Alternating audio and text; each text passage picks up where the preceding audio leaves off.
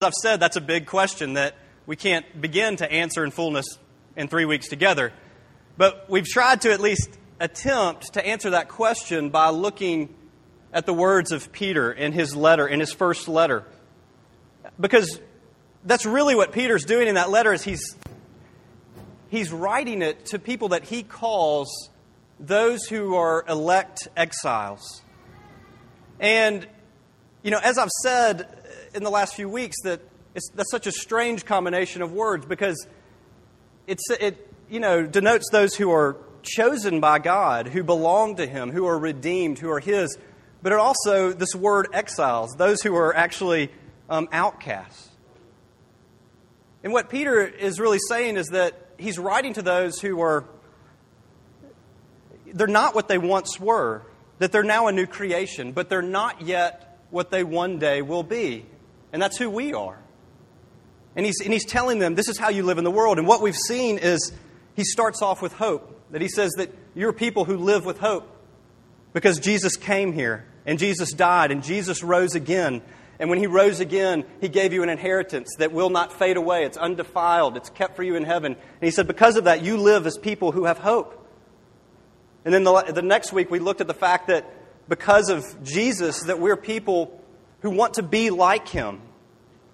That Peter talks a lot about holiness, and we talked about how that's a scary word, but really all it is is longing for what you already want, which is to be without sin, to be without all the things in the world that make this world bad, to look more like Jesus. And we said that along with that, to look like Jesus means that we'll be people who are hospitable in the truest sense of the word, that we open ourselves up, that we're people who look outward just like our God does. And then today we're coming to this last point that Peter really, I think, drives home in this letter is humility.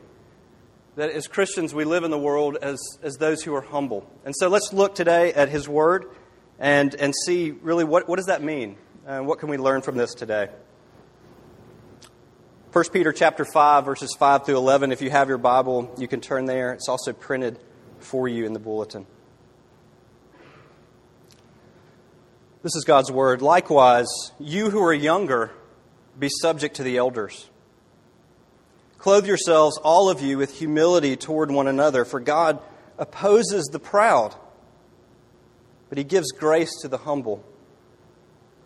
Humble yourselves, therefore, under the mighty hand of God, so that at the proper time He may exalt you, casting all your anxieties on Him, because He cares for you. Be sober minded be watchful. Your adversary, the devil, prowls like a roaring lion, lion seeking to someone to devour. Resist him, firm in your faith, knowing that the same kinds of suffering are being experienced by your brotherhood throughout the world. And after you have suffered a little while, the God of all grace, who has called you to his eternal glory in Christ, will himself restore, confirm, strengthen, and establish you. To him be the dominion forever and ever.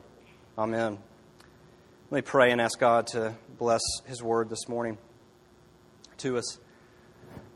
Heavenly Father, we gather here today as a people who are often distracted by simply maybe what happened this morning uh, a conversation over breakfast, an argument in the car, um, even as we come to worship you, that, that often our minds are far off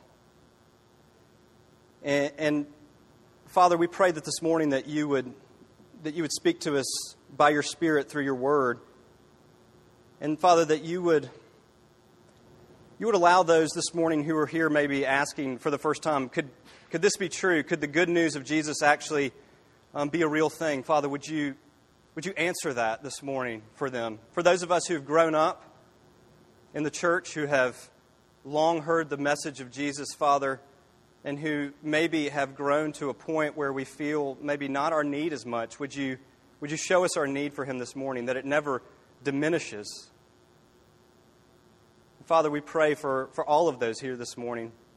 We pray that you would teach us what it means to look like Jesus in humility.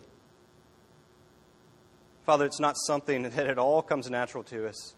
And so, work it in us, we ask, Father um, so that we might be a, a light to the world, that they might see us and when they see us, that they would long for Jesus. We ask this in His name. Amen. When I was a, a freshman in college, I, I, went to this Bible study that was put on um, by RUF. But the guy who was teaching this Bible study was he was um, he didn't work for RUF. He was a volunteer, and I remember that he was very he was a very impressive person. He he looked good. He dressed well. He spoke well. You know, he was obviously he was a he was a medical resident, so he was obviously smart, but he was also very knowledgeable about the word.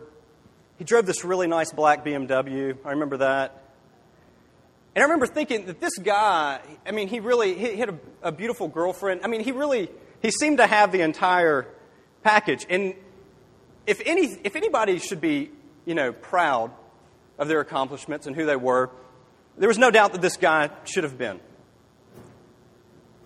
But the thing that, that struck me about him was that he wasn't proud.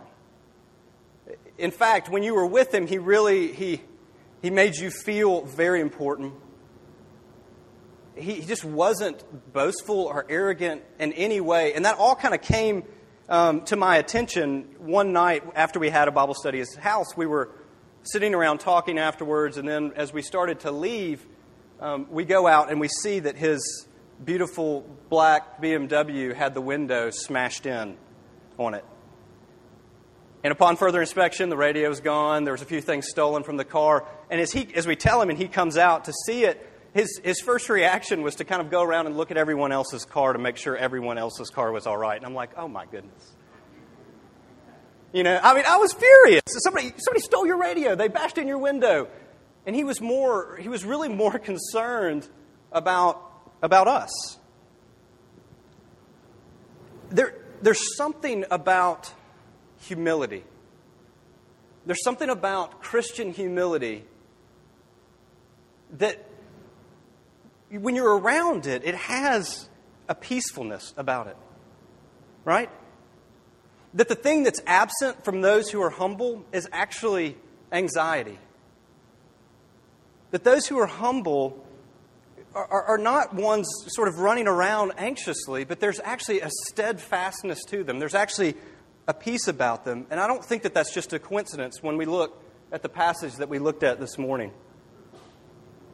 We know that Peter, the writer of this, of all people that God chose to write these words, he chose Peter. Peter was not naturally humble. We have a full record of Peter's life in the Gospels, and Peter um, was always sort of obnoxiously prideful. Peter had to learn humility. Peter had to be continually humbled. And I think what we learn by that is that humility is, is a work of the gospel in our lives. That it's not, it's not one of those things that we kind of go, they really have the gift of humility, right? Oh, that person is really humble. They're very gifted in that area. That's not what the Bible teaches at all. The Bible instead teaches, and we see that in this passage, he says that all of you are to clothe yourselves with humility towards one another. That humility is something that all of us are called to, it's something that's expected of all of us. And so this morning, if it's, if it's really that important, if it, this is one of the marks of how we live in the world as believers, let's, let's ask a few questions. That, and the first one is what is humility? How does Peter say that humility grows in us? How, how are we changed? And then what is the result of that? What is humility? I, I think it's probably fair to say that when the world looks at Christianity and you know, sees the different things about Christianity that Christians are called to, humility is probably not one of the things that the world is very impressed with. You know, when Christians take care of the poor or Christians help relief and disaster and things like that, the world cheers for us. But when you talk about humility, you kind of get sort of uh, raised eyebrows. Like, what is that all about? When Peter wrote this letter, in fact, this word humility in Roman literature had, in, in ancient literature had not been used in a way that was that he was using it. In fact, it was usually used in a derogatory way. Those people are humble, almost like they're they're lowly. Um, those people are maybe what we would say homely. that it was used always to kind of talk down about somebody. And Peter is coming to us and speaking about this in an entirely different way. See, their society was a lot like our society. Their society, you know, praised self reliance. Don't we love self reliance? Their society praised self sufficiency. Those who, you know, work their way to the top, those who, you know, succeed beyond what is expected of them, are those who are strong and those who we love to praise. They're the ones we love to admire. And Peter is coming and saying, But you're a new humanity. You're a new community that Jesus is forming. And this new, the mark, one of the marks of this new community is humility. That humility speaks about the sort of upside down nature of the kingdom of God, that it's very different than what the world looks like. And in order to kind of dig deeper into that and say, what, what is this humility? I think we need to look at this in the context of the proverb that he quotes. That Peter says that God opposes the proud, but he gives grace to the humble. God opposes the proud, but he gives grace to the humble. Now, why does God oppose the proud? That may seem like a simple question, but let's think about it for just a second.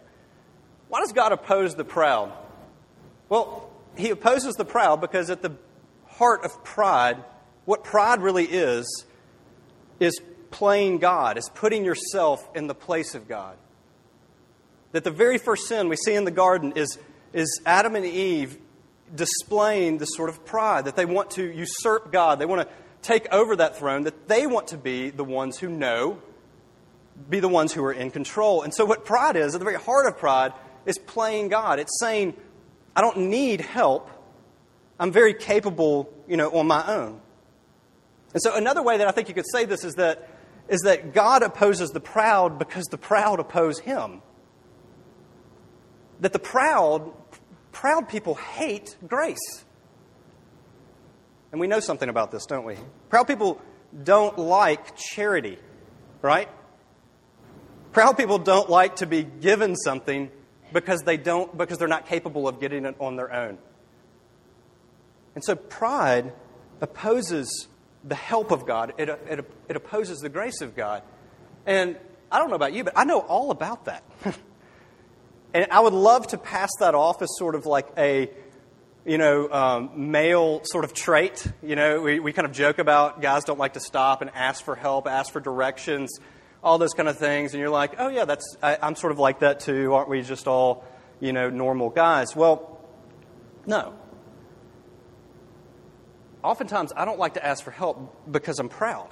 And, you know, I, I saw this recently. I could give you a lot of examples.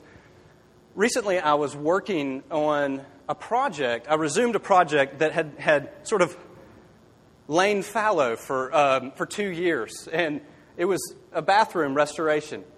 And when I say that this project had lain fallow for two years, it means that the toilet was sitting in the bathtub for two years, okay? There was nothing, it wasn't like aging or I was sort of working up a big game plan. It's just that it wasn't being worked on at all. It had just sat there for two years. And so as I resumed this project, I'm in there, you know, caulking and grouting and all those kind of things. And I'm thinking, why have I not done anything with this? I don't think I'm lazy necessarily, probably so in some ways, but I don't think that that's really it. And what I realized as I'm sitting there working is that I just don't like to ask for help. I want to be able to finish it and say, I finished it. I want to be able to do it and say, I did it. I want to be able to point to the finished product and claim the glory for it. I don't want to call a plumber. You know, I want to be the plumber. I don't want to call an electrician. I want to be, you know, all of those things I want to do myself. God opposes the proud because the proud trust in themselves. The proud live as if God does not exist. And we're all very capable of that. But Peter says he opposes the proud, but he gives grace to the humble. What does that mean? Does this mean that, when you first read that, you're kind of struck by it and say, does this mean that God gives grace to the humble, so I'll try to be humble so that God will give grace to me? No, because then it wouldn't be grace anymore. The definition of grace is that it's something that cannot be earned. And so your humility is not what earns you grace. So what is he saying? He's saying that basically that grace by, that um, that the proud refuse grace, that they hate the idea of grace because it offends their ego. But the humble love grace. The humble love grace because grace is an answer to everything that they need. Because the humble say, the humble are one who, ones who say, I cannot do it. And God is right there answering their cry. I think we could say that the very, the very essence of Christianity, at the very heart of Christianity, is humility. It's, it's saying that you cannot do it. It's saying that I cannot make my life meaningful. I've tried in a lot of different ways. I've bought a lot of things, I've explored a lot of options, and I cannot make my life meaningful. It's saying I cannot necessarily be a good enough husband or a good enough father. I can't do it well enough to where it's satisfying. I can't do it well enough to where I'm praised enough for it. The little bit of praise I get, I just want more. I cannot accomplish enough to satisfy that void that's within me. I can accomplish and accomplish and accomplish, but it's still not enough. And the humble are the ones who are saying, who are laying that down and saying, I need something else. I need mercy. I need grace. I need help. So humility is repenting from stubbornly trying to fix ourselves. And it's instead, it's rejoicing in the grace that Jesus offers us. This is why, this is why God loves the humble. This is why He gives grace to the humble, because they're the humble are the ones who are most satisfied in Him, the ones who need Him the most. That sounds good. How do we get that, right? How do we get humility? And there's sort of a catch to that, isn't there? I mean, because if you set out to get humility, you're not going to get it. I mean, if you go out seeking humility, all you're really doing is seeking to appear humble, which in the end is all about how you appear and is really based in pride. So you can't really go out looking for humility because then you just kill it in the process. You know, humility is not sort of like feeling humble and then like updating your you know, Facebook status about how humble you feel today. And that, by, in, in very essence, is sort of like goes against what humility is really about. Instead, Peter shows us, and, and this is beautiful and maybe confusing at first, that Peter shows us that humility is the, the byproduct of something else. That humility happens while something else is going on. Humility occurs not because you're intentionally seeking it, but it occurs because you're seeking something else. In verse 6, he sort of gives kind of the thesis of this. Verse 6 and 7. He gives us this command. He says, Humble yourselves, therefore, under the mighty hand of God. Humble yourselves under the mighty hand of God. And then he tells us what that looks like. Humble yourselves under the mighty hand of God. And he says, casting all your anxieties upon him because he cares for you. Now, some versions, if you're looking at some Bibles, they might put a period after six before seven.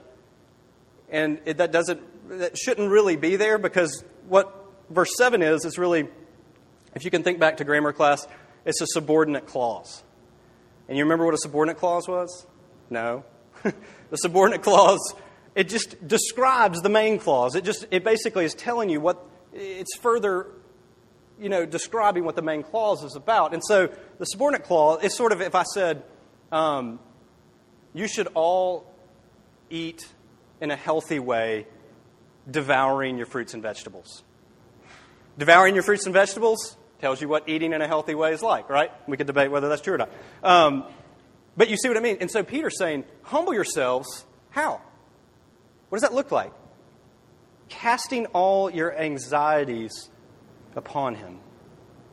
Casting all your anxieties upon him. So, what Peter's saying is that the, the heart of humility is putting your anxiety, and this is very tangible, is putting your anxieties upon God. It means that at all times and in all places, you're, you're putting your burdens on Him, that you're placing yourself I love that imagery. Humble yourselves where? Under the mighty hand of God. The hand that in the Old Testament we see described sort of moving through history we see doing all of these things. He's saying, humble yourselves under that hand, the hand that fashioned and formed the world. Humility is admitting that you really can't do it, and it's looking at the one who can. It's trusting in the one you can. And now, how are we supposed to do that? How does that, and you say, you may say, that doesn't occur naturally to me. That doesn't, and it doesn't to me either. Um, to, I want to solve my own problems. But to humble ourselves is to come to the point, is maybe to come to our wits' end where we say we can't, and to look at the one who can. And the only way that we can do that is we believe the last part of that subordinate clause because he cares for you. Cast your anxieties upon him. Why? Why would you give your anxieties to somebody who didn't care for you? Peter's saying the very reason that you can give your anxieties to him is because he cares for you, because he loves you. And the more that we believe that he actually cares for us, the more that we'll turn to him when we're tired, when we're ashamed, when we're scared, when we're anxious, when we're humiliated.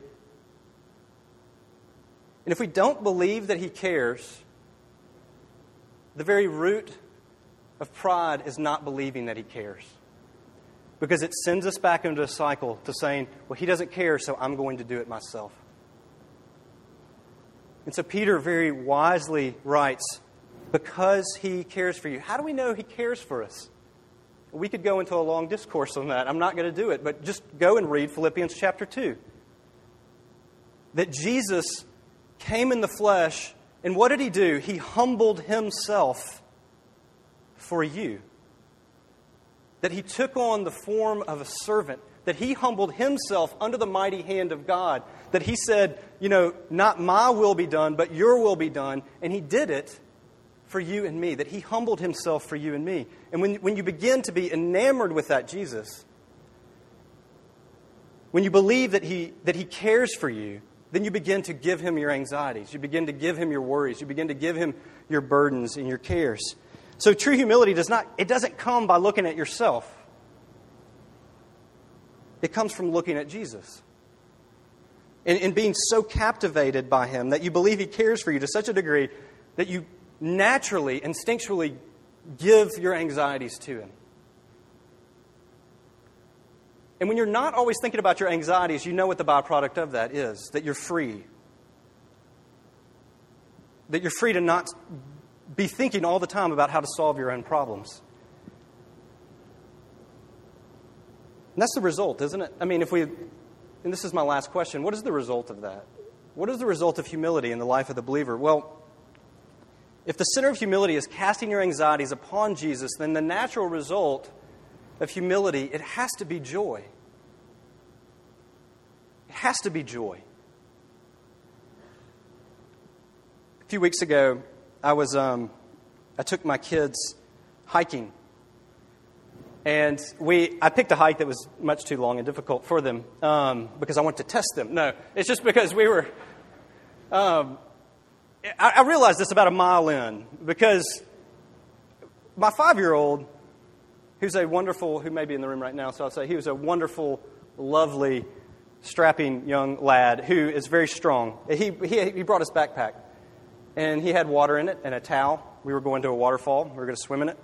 And um, about a mile in, that backpack, which you know probably weighed all of three pounds, began to weigh on his shoulders, and he began to pull at the backpack, and he began to lag behind a little bit. At one point, I heard the backpack dragging along the ground. I hear the octave, you know, the octave of his, the pitch of his voice starts to go up a little bit into that whine, that familiar whine. It's hot, I'm tired, this thing's heavy. And so when I first, you know, offered to carry it, I mean, there was resistance. Even in the midst of that, there was no, I've got it, my backpack, I'll carry it. But after a little bit, he handed it over. And when he handed it over, what was the result? The result was that whining turned into joy, right? That lagging behind turned into leaping and sprinting ahead down the trail, stopping to watch bugs, go across, looking at trees, looking at flowers, observing the world, laughter. You know, it's a complete change. Why? Because he humbled himself and he gave his burden to his dad. And it didn't weigh anything to me. It was not a problem for me to carry. And the result was joy. What do we, what do we, what burdens do we bring into the room this morning? Sometimes when I come, it's, it's strange to stand up here sometimes and look out and to see that these are people looking back at me, and there's more burdens and more anxieties than I could ever imagine in this room this morning. And we have to ask ourselves the honest question that this passage asks us is are we carrying our burdens because we're too prideful to give them over? Are we clinging to our anxieties? Uh, have you found yourself to be a continually, habitually anxious person? And if so, is it can you be honest enough to look and trace it back and say, is it because the root of my anxiety is I don't believe he cares? And if I don't believe he cares, then I better start working.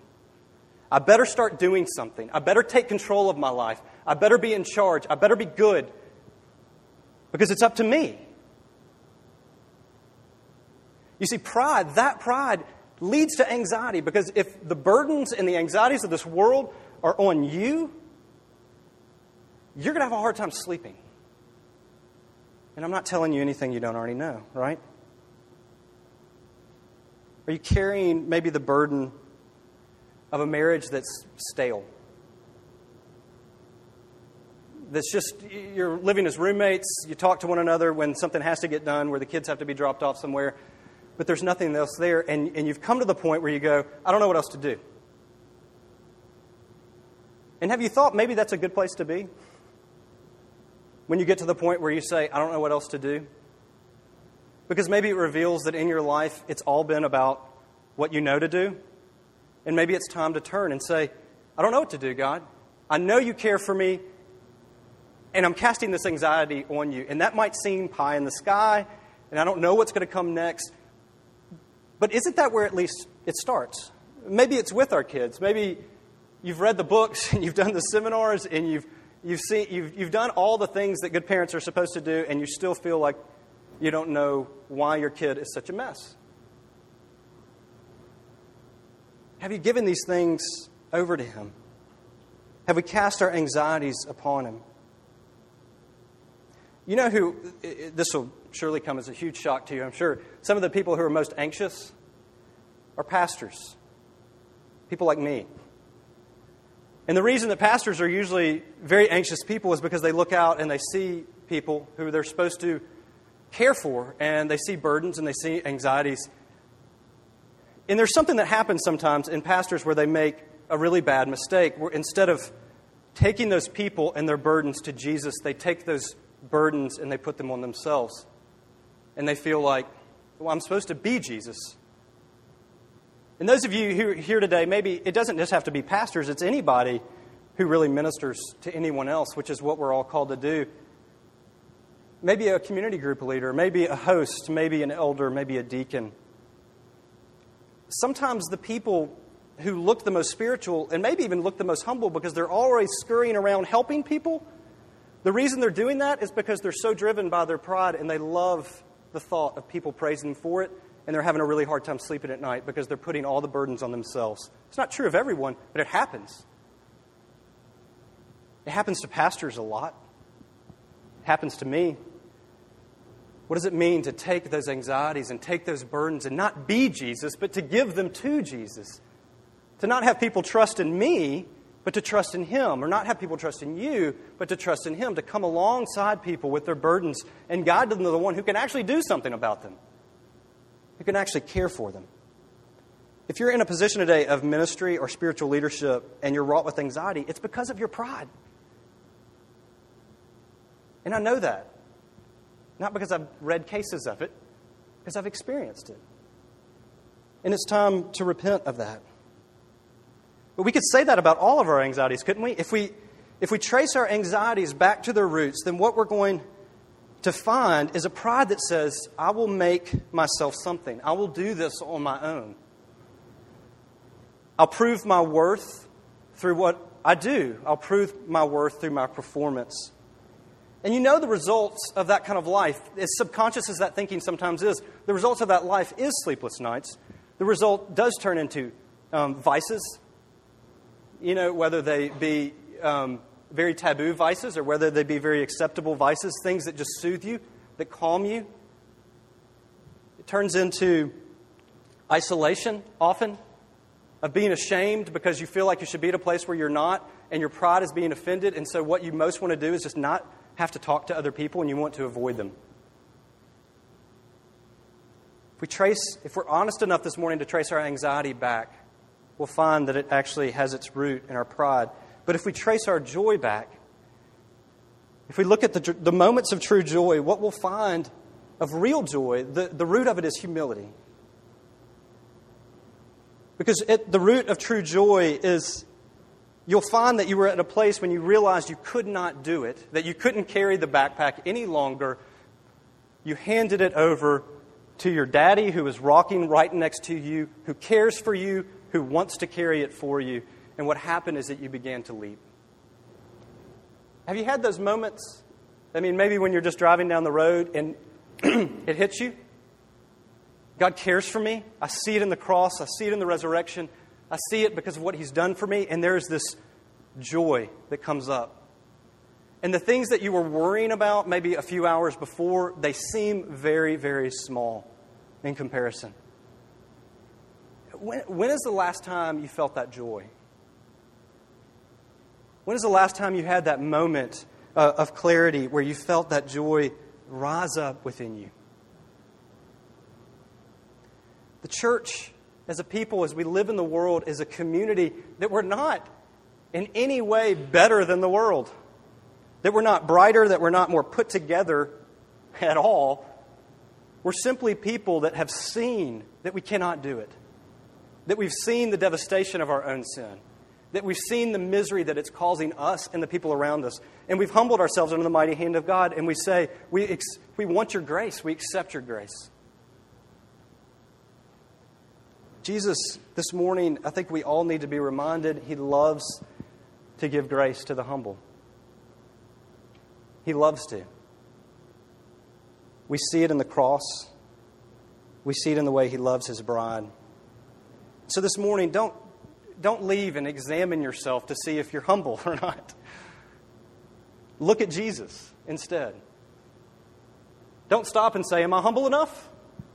Instead, take your anxieties, begin to look at Him, gaze at Jesus, believe that He cares, and give them over to Him. Because the more satisfied we are in His love, the more humble we become towards one another. Let me pray for us. Heavenly Father, we thank you for Jesus this morning. We thank you for his humility. And we ask this morning that you would make us more like him, that you would allow us, that you would give us grace to, to actually give our anxieties over to you. And Father, I pray that the result of that would be that we, we humble ourselves, that we clothe ourselves with humility towards one another, that we value one another as more important than ourselves. Father, help us to repent of the sin that we need to repent of and run to you. And we ask this in Christ's name. Amen.